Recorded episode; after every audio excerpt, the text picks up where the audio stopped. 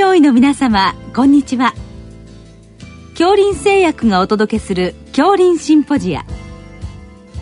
毎週この時間は医学のコントラバシーとして一つの疾患に対し専門の先生方からいろいろな視点でご意見をお伺いしております。シリーズ泌尿器領域の高加齢医学の最前線の13回目。漢方による泌尿器のアンチエイジングと題して、国立病院機構神戸医療センター泌尿器科部長、大岡仁さんにお話しいただきます。聞き手は、国立国際医療研究センター病院名誉院長、大西晋さんです。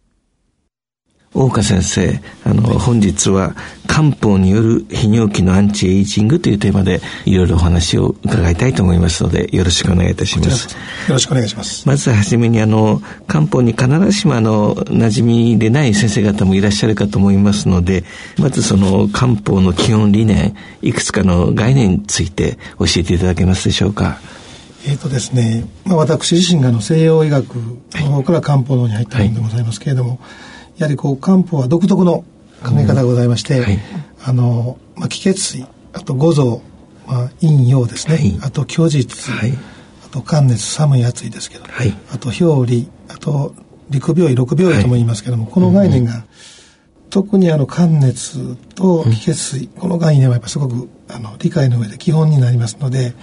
少し簡単に。そうですね。はい、はい、少しじゃあ細かく教えていただけますでしょうか。はいえーと、気血水というのはですねあの和漢の場合は体の恒常性というのはこの気血水っていうことによって維持されているというふうにあの考えられています。で気というのはまあ気力とか気合とか、私たち申し上げますけれども、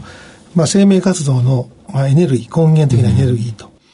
で血とか水はですね、まあ、生命の物質的な側面ですね、はい、気というのは見えないものなんですが、血水は見えるものということで、はい、でまあ、血は機能働きを、まあ、担って生体をまあ循環する赤色の液体、まあ、血液と考えてもらってもいいんですけれども、で、ね。はい、水の場合はですね、えー、まあ、生体をこう自循する潤すということですけど、うんうんうん、まあ、無色の液体、これはリンパ液であるとか尿であるとか、えー、胸水であるとか、うんうん、まあ、いろんなものが含まれるわけですけど、はい、この3つのものの組み合わせの多い少ないバランスということで、あの体のまあ一番いい状態とそうではない。つまり、まあ、未病という概念もございますけれども、偏りが生じている病態、そういうものをあの診察ですね。をすることであの私たちは診断すると。これが和漢心理学の基本でございますけれども、はい、まあ代表的な病態ございまして、えー、まあ気に関しましては気虚、えー、虚するという気虚ですね、はい。はい、あと気打つという打つこれはちょっと滞るってことですね、えー、あとは気逆というその、まあ、気がちょっと上がってくるという意味ですね、えー、で血に関しましては血虚というですね。血がまあ足らない状態であったり、うん、あるいはお血と言いましてこれは循環障害のことを言いますね、うん、なるほど。はい。あるいはまあ水体とか水毒と言いますけれども、これは水がちょっと多すぎたり、循環障害とか、偏在してるとか、そういうふうな病態がございます。まあ、気虚、気うつ、気逆、えー、血虚、お血、水毒、はい、この6つですね、はい、これがまあ基本的な病態として、私たちがまあ診断の際になるほど。捉えるあの所見なんでございますが、うん、で先ほどちょっとあの申し上げました、えーえー、あのまあ、表裏とかもあれなんですけれども、はい、まあ、私たちあの漢方のまあ、初心者といいますか、まあまあ、寒熱ですね。これが一番あの分かりやすいと思いますが、えー、あの、まあ、どっかが例えば痛いとか調子が悪いという方がいらっしゃるとしますと、えー、温めることで調子が良くなる人っていうのは冷えの方なんですね。はい。で、温める例えば、えー、どっかを打ちましたとか、えー、ケアをしましたというと熱持ってますから、温めるとダメですよね。そうです、ね、これはクールダウンする。んですから、ね、こういう方は熱、熱症ですね。まあ、干渉熱症と言いますけど、まあ、このあたりと、先ほどちょっと申し上げた、まあ、巨匠実証と言いますけれども、はい、これは、まあ、いわゆる体力や気力が足らない場合を、なるほど。巨匠。うん、で、まあ、気血は、まあ、満ちているんですけれども、まあ、結構、ガイジャーですね。まあ、ウイルスとか細菌感染とかが入って、暴れている状態の方は、まあ、実証という言い方をすると。いうことですね。なるほど。まあ、そのあたりが基本的な例になると思います。いくつかの概念の中でも、まあ、特に重要だってことですね。はい、まあ、なんかそれぞれのバランスを見てるとか、そんな感じですかね。はい、そうですね。はい、まあ、それでは、あの、具体的に、あの、泌尿器科疾患で、まあ、代表的な疾患について、あの、漢方治療の現状についてお伺いしたいと思いますが、はい、まず、まあ、前立腺肥大の方は非常に多いかと思うんですけども、はい、そういった患者さんに対しては、あの、漢方的なアプローチはどのようにされてますでしょうか？はい。えっ、ー、と、先生、あの、申し上げましたように、あの、まあ、肥大症ですね、えー、BPH、はい。まあ、 benign prostatic hyperplasia ということで、えー、BPH というふうに略しますけれども、これは良性の疾患でございます。はい、過形成で、まあ、大きくなることで、まあ、機械的には尿道が少し、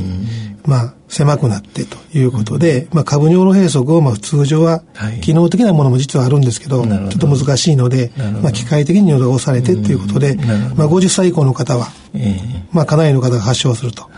ただあの薬物療法で行う場合手術はちょっとここで置いときますけれども、はい、まあファーストはやはり西洋のお薬でございます。うんえー、で先生もご存知のようにそのアルファ1ブロッカーですね、はい、これは泌尿器科的なお薬でございますがあるいは最近出てきました PD5 阻害剤ですね、えーえー、これはあのタダラフィルと言いますけれども、うん、あのザルティアという商品名でございますが、うん、いわゆる ED 治療薬うん、シアリスの量が少ないもの。私たちは 5mg っていう量で、これは肥大症に適用を持ってございますのであの全く ED とは違う範疇になって保険診療になるわけですから、あとは前立腺自身をまあ小さくすることができるという、まあ、5R は還元阻害剤っていうのはございますが、はい、これはちょっと切れ味が悪いので、えー、6ヶ月から1年ぐらい使ってっていうのは、まあ、そこら辺が主役ではございますが、漢方はちょっと脇になるんですが、はい、あの、まあ一応あのガイドラインというのがございまして、えー、それによりますと、あの、補人薬っていうですね、はい、まあ腎虚というまあ腎臓の働きですね。これ腎臓というのはこれちょっと、えー、いわゆる私たちの認識するキドニーという腎ではなくて、えー、まあ、水分代謝成長生殖に関連するというように和漢では考えます。で、それが拒している。これはつまりまあ老化全般のことと考えたらいいですね。ですから腎虚というのは、えー、例えば排尿で申し上げますと頻尿になったり、えー、あるいは性欲が落ちたり、集中力が落ちたりですね。あるいは、えー、視力が落ちる。耳が聞こえにくい。夜中におしっこに落ちる。で、皮膚なんかとか目が乾燥するとかですね、はい、ホテルとかですね、そういう所見のことを、まあ、腎虚と申し上げます。なるほど。で、あの、これは加齢に伴うもの、まあ、ある意味、肥大症っていうのも加齢による疾患と言えるわけですけど、ただまあ、法人というのをまあするわけですが、まあ、その場合は、まあ、これはもうあの、3種類ですね。なるほど。六味がん、八味塩がん、五社腎気がん。なるほど。まあ、この3つが基本になります。まあ、細かいところの使い分けはございますけれども、まあ、漢方のエビデンスとして多いのは、五社腎気がんという名前のものです。八味がんに五質と遮前質というものが加わったものなんですが、まあ、これはあの、腎臓のまあ、エネルギーを高めて、あとは循環を良くするという、まあ、概念でお考えいただくといいと思うんですが。はい。はい、あの、最近、あの、お年召された方で、まあ、あの、生鮮機能の低下症がですね、はい、相当増えてきてるということを伺ったんですが、このあたりに関しては、あの、漢方はどのように、あの、アプローチされるんでしょうか？ね、うん、あの、私たちも、あの、そうですね、まあ、男性更年期と言います。はい、まあ、英語では、レートオンセットハイポゴナディズムっていうふうに言いますね。えーえー、あの結構いらっしゃいまして、うん、まあちょっと今こう、世知辛い、ね、世の中で、まあストレスでも男性も下がるということが分かっておりますので、いわゆる本邦でも600万人ぐらいいるというふうに言われておりますね。で、あのいわゆる男性ホルモンがこう、筋肉の収縮であるとか、骨格筋の筋力であるとか、骨であるとかですね、えー、いろんなところ、まあもちろんリビドーですね、はい、あの、性欲に関しても終わりなんですけれども、それがまあ下がってくるということでございますが、えーまあ、症状としては、性機能障害とか、うつであるとか、睡眠、えー、あるいは筋力低下、またメタボ関係の内臓脂肪の増加、うん、皮膚、あるいは骨が脆くなるということが多いんですね。はい、で、あの、テストステロンでも有利テストステロンを一応測るということになっておりますが、ね、まあ、これはちょっと基準値よりもかなり低い方、この方の場合は基本的にはもう男性ホルモン補充療法になりますね。えーえ。ー、で、まあ、境界期ぐらいの方はちょっとこれはどうするかを判断するんですが、うん、難しいところはそのローの方っていうのはテストステロン正常値でも症状が出るという方がいらっしゃるんです。ね。えー、あの低下の程度と症状が一致しないということが特徴で、ちょっとこれが悩ましいところでございまして、これは先ほど申し上げたサイコロジカルな、うつ的なもんであるとか、そういうところがあるので、いわゆる男性も大丈夫でも元気がないんだとか、力が入らない、やる気がないとかですね、眠れないとかいうのがございますので、そういう方の場合が漢方の胃適用になります。なるほど。よく私たちが使いますのは、まあ、生理学的なエビデンスとしては、まあ、一酸化窒素ですね。はい、NO の、まあ、えー、あの、酸性を更新させる。あるいは、まあ、インターロイキンですね。サイトカイン等の抑制をするような、ま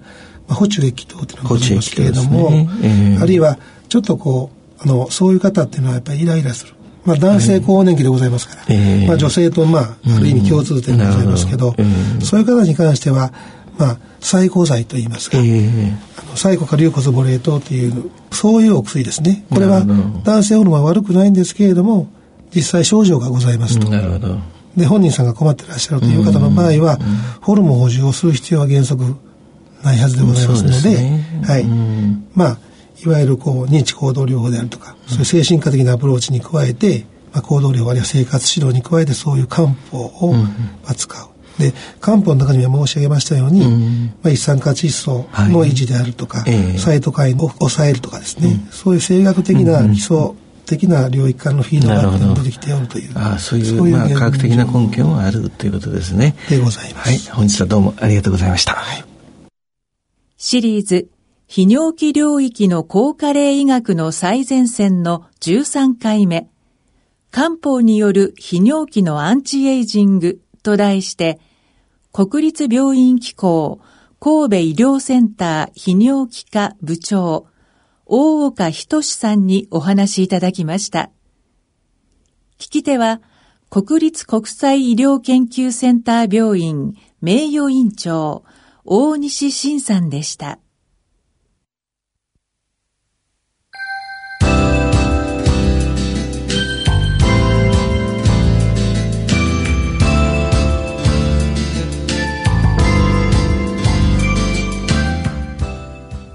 では恐林製薬がお送りしました恐林シンポジア。来週をどうぞお楽しみに。